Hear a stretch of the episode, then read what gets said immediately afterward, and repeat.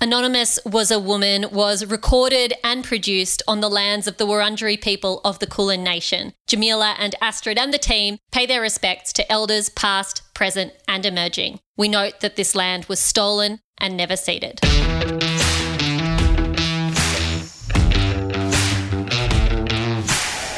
Hello welcome to Anonymous Was a Woman. My name's Jamila Rizvi and I'm joined for today's interview about determination by my wonderful co host Astrid Edwards. We are speaking to someone who I think is one of Australia's best published authors, and that is Maxine Beneba Clarke. Maxine is one of Australia's best known and loved authors. There is nothing this woman cannot do short fiction, non fiction, and poetry. She's been published in so many different forms and she has won so many different awards. Astrid and I have been trying to get her on the podcast for some time, and finally, we've done it.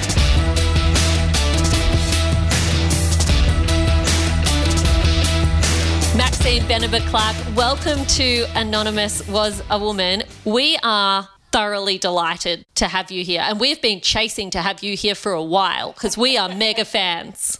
Yes, I'm very slippery sometimes, but thanks for having me on, and I'm glad to be here. The pleasure is all ours.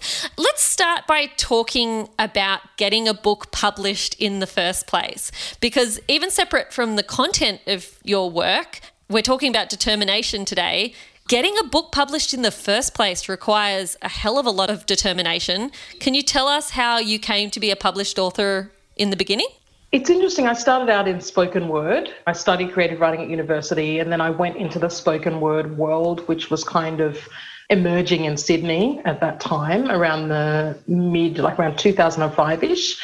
And moved to Melbourne. The spoken word scene was really taken off there. And I was really doing spoken word partly because I didn't know, even though I'd done a creative writing degree, I didn't know how to get published, where to contact people. The few times I tried, it kind of seemed like there were these gatekeepers, and the spoken word world was there were no gatekeepers. You got two minutes on stage, guaranteed if you turned up. And then I entered a competition called Poetry Idol, which was it was a thing that happened through libraries across Victoria. It was um, founded by a Melbourne poet named Michael Crane, and the prize was a book deal with a small publisher named Picaro Press. You entered your heat at your local library, and then you had kind of regional heats, and then you had the final state heat at the State Library of Victoria. And so I got to the, the finals heat. Actually, I think it was at the Malthouse, the finals. And for some reason, I got really nervous and I read a poem or performed a poem I'd performed during the heat. So I was disqualified. Oh, no. And I was like, oh, no, this is my one chance to get a poetry publishing deal. Anyway, the next day I rang up the guy who was publishing the winner. And I said, look, I was in this competition and the winner got a publishing deal with your publishing company. And I got disqualified, but it was a really big mistake because I should have won. So can you still publish my book? Yes. Yes. And he just paused, like he was thinking, this person is completely unhinged. what is going on? And then he said, Do you have any poems there? And I said, Yeah. And he said, Well, I've got to catch a bus in 10 minutes. So read me a couple poems. Oh, wow. Talk about pressure. I know. so I was like, This is the moment. So I went and read him a couple poems and had a bit of a brief chat to him. And he was like, Yeah, okay, I'll put a book out for you. Little did I know, this seems like the dream kind of, you know, how to get a publishing deal. Picaro Press was, a, they only published poetry by Australian poets, and a lot of what they did was this little series called Wagtail Poets, which was just a chapbook of about 30 to 40 pages. So, really, just a sampler and he was one man that I didn't know at the time who had a printing press in his shed out in Warners Bay in kind of regional ish New South Wales.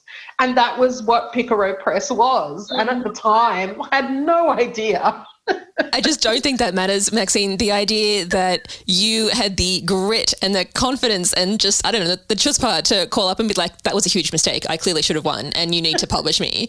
That's the best thing I've heard in months, Maxine. I love that. I didn't know that story about you. I want to ask for all writers, for all poets and performers and creatives, you are essentially sharing a part of yourself often a very personal part of yourself with the world. And that has to be scary and it puts you out there, right? It makes you vulnerable. And I'm wondering where on earth does that impetus come from? What is that urge to share your creativity with others? I think for me, because my work is mostly political, you know, responds to things in the world that I'm unhappy with or things I've seen that I want to talk about. It's always about starting a conversation, which I think is why spoken word also appealed to me because it was standing up in a room full of people and talking about something and getting your two minutes to say whatever you wanted. And then often afterwards, people would come up to you at the bar and say, I disagreed with you, or I really love that, or, you know, would start a conversation. And so I guess because I come from that angle, I think of it more as starting a conversation with people and how that conversation goes is often out of my hands. You know, it could get shut down immediately. It could be something that that person reads and then carries with them throughout their life. But I see it very much as creating a dialogue as opposed to, I guess, art in inverted commas, even though that's what it is. I just had this very strange vision of you standing up on one of the speakers boxes on a corner of old London or old Athens and just going full demagogue and starting a conversation with the world and just changing it for the better. So I don't know where that came from, but Maxine, I wish you were my leader. it's funny. One one year at the Emerging Writers Festival, when it was under the direction of David Ryding, they had this event very similar to that in the atrium at Federation Square. It was called Speakers Corner, and you had I think eight soapboxes and forty poets and you each had to perform once on each of the eight soapboxes throughout the day. So it was an entire day, and it was amazing. But people kept complaining about my work. because back then, you know, I was in my mid, mid maybe I might have been 26 or 27, and I, I, my work was had had as much political content as it does now, but was not nearly as nuanced. so people were hearing things that they would probably never hear as they went about their Saturdays or Sunday, whatever day on the weekend it was, just kind of getting their ice creams at Federation Square. And I remember saying to David, someone came up to me and said, You realize that people are complaining to Federation Square about your set? And I said to David, Do you want me to change? You know, I do have other poems. And he said, No, this is the whole point. People have to hear something that they wouldn't normally hear.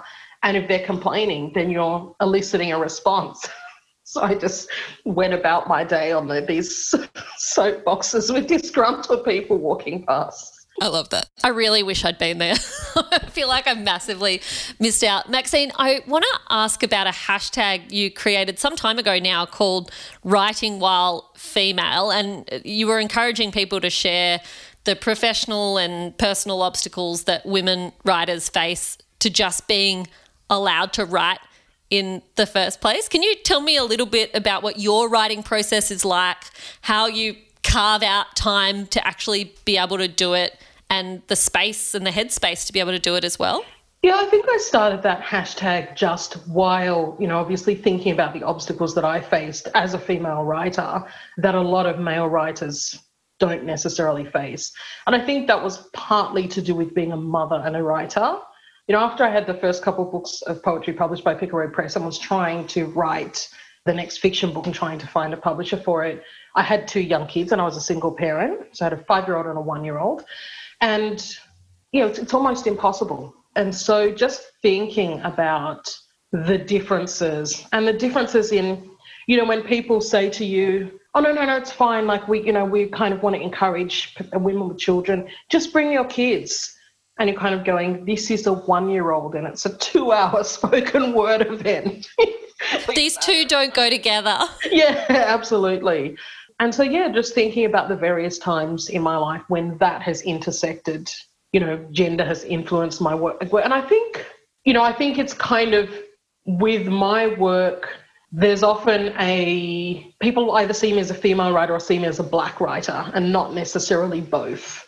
So they might be inviting me because they want diversity on the panel, you know, and it's kind of an, an amazing opportunity for me to be on. But I go, well, I can't come because it's on a 4.30 when i'm supposed to be doing the school after the school pickup or something like that so i guess that's what the hashtag partly was just wanting to know what other people's experiences were and hear about them i think there's something about those shared experiences of the battle to have time. And, you know, our podcast is called after Virginia Woolf talking about needing a room of one's own.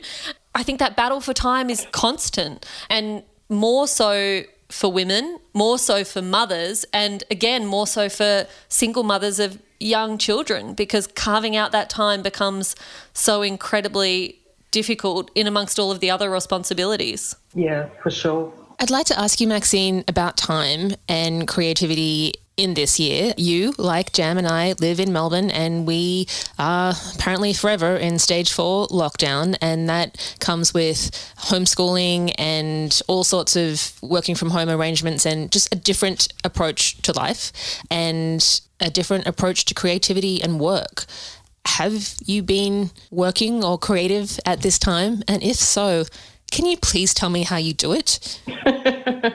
I think, yeah, I think lockdown and isolation has changed. I have been creating, but it's changed what I've made this year.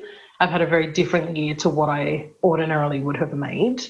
I think the idea for this year for me, I've got kind of a couple different projects bigger projects like a theatre project and a screen project.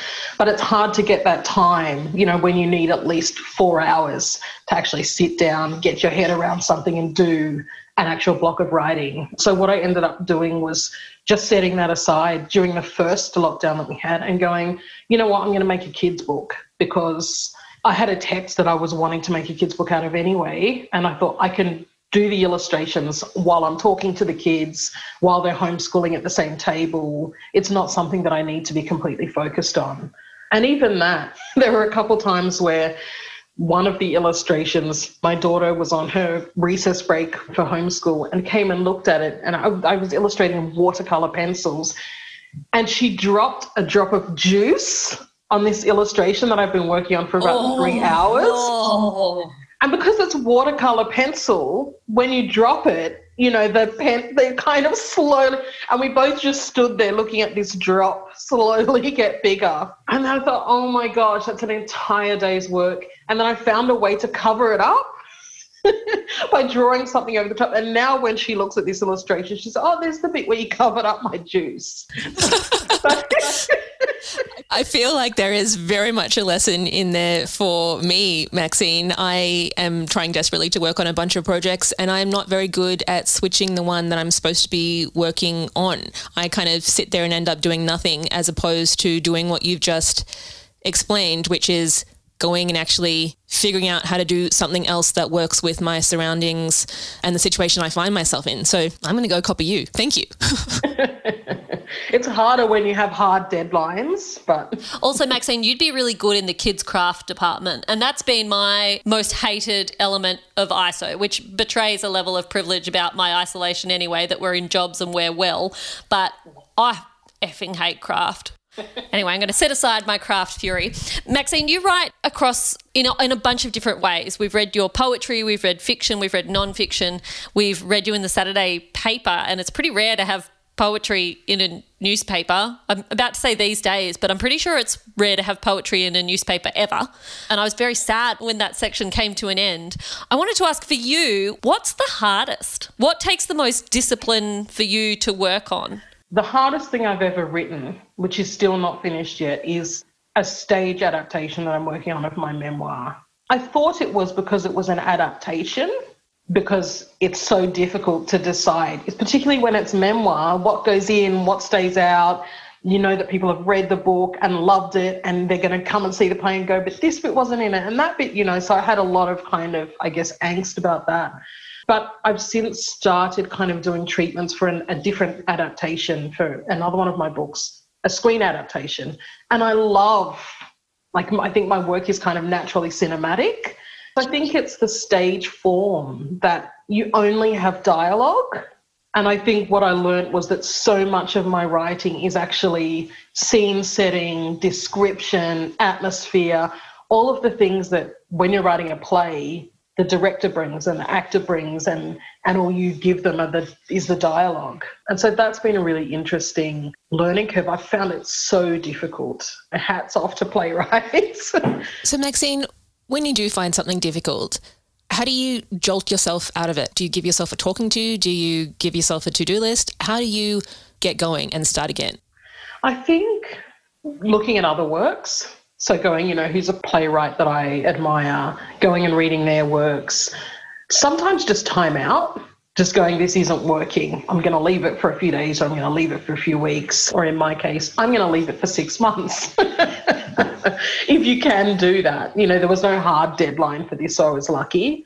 And I think also breaking the conventions that I have in my head that a play has to be this way or that way. You know, I started out trying to write the traditional, almost like a David Williamson version of the hate race and then I kind of went, why am I doing this? I'm a poet. This is an act of storytelling. Why can't half of it be in poetry? So just often I think when I come up against the wall, it's because of my own, what's been drummed into me about that particular art form. Can I ask about where your determination is going to take you next? Because we're in a, you know, we're in a really unusual period I'm going to do it. I'm going to say the word. We are in unprecedented times. oh, I'm so over unprecedented times. But it is a strange moment in history. And I feel like that gives creatives so many new opportunities and ideas. And yet you're kind of working in a very constrained environment. And part of me wonders if the next four years is just going to be 10,000 versions of books about coronavirus. For mm-hmm. you, where do you land in kind of bringing the current moment into your work or leaving it to the side? It's a really interesting time for artists.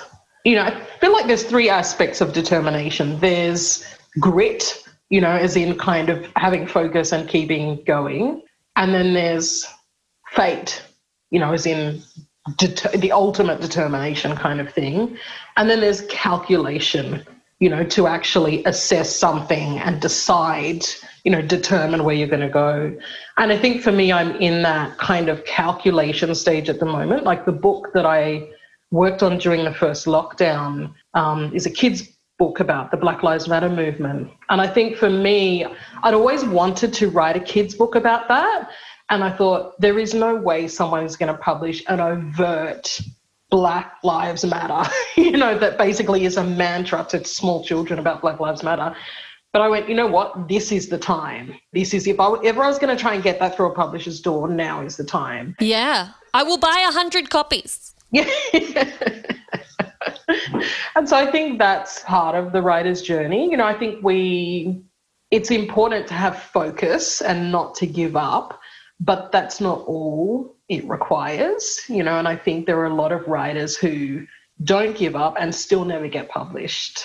So I think you have to bear in mind, unfortunately, you know, if you do want to get published, well, what what is the time for what particular book? What is the marker for what particular book? Well, I guess for me, because I'm also starting political conversations, is there a need for it now? And is this the best time to actually talk to people about this particular thing? You just used the word calculation, Maxine, and that has made lots of little light bulbs go off in my head because while, as you said, you know, you need focus to get something done, it's often not enough. If it's not the right moment or if you haven't quite got the idea perfect in your head, it won't go anywhere and you need to be you need the calculation to, to make it fly, to make it sing in the world. And that's a whole new um, every time I speak to you, Maxine, you make me think of something I haven't thought of before.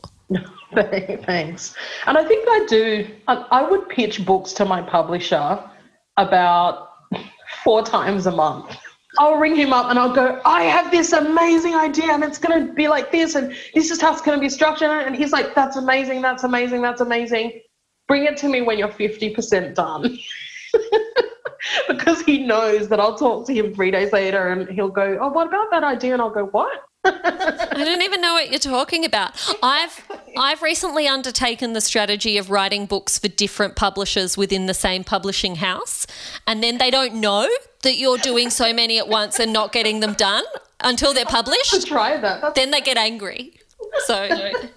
I do have one actual question for you, Maxine, that I, I, guess I fumbled before. You said much of your writing is about your desire to start conversations. What is a conversation that you haven't started for us yet?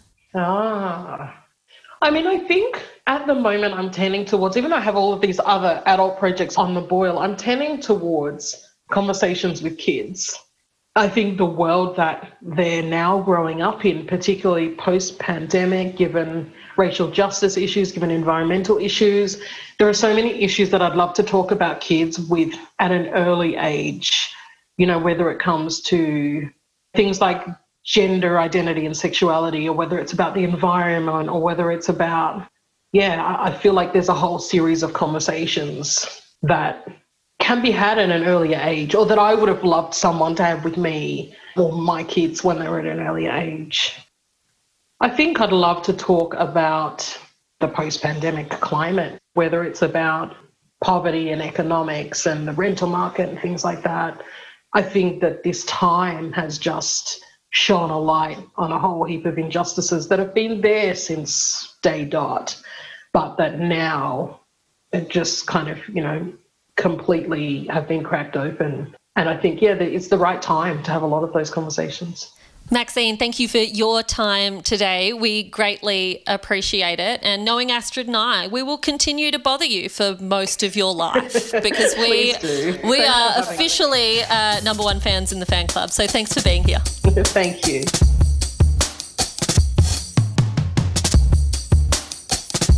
That was Maxine Beneba Clarke in conversation with me, Jamila Rizvi, and my co host, Astrid Edwards. We will be back in your feeds in just a couple of days with next week's topic, which is momentum. If you want to make sure that you do not miss out on our glorious momentum, then you should subscribe in Apple Podcasts or wherever you get your podcasts. While you're there, leave us a rating and a review and make sure they're good ones.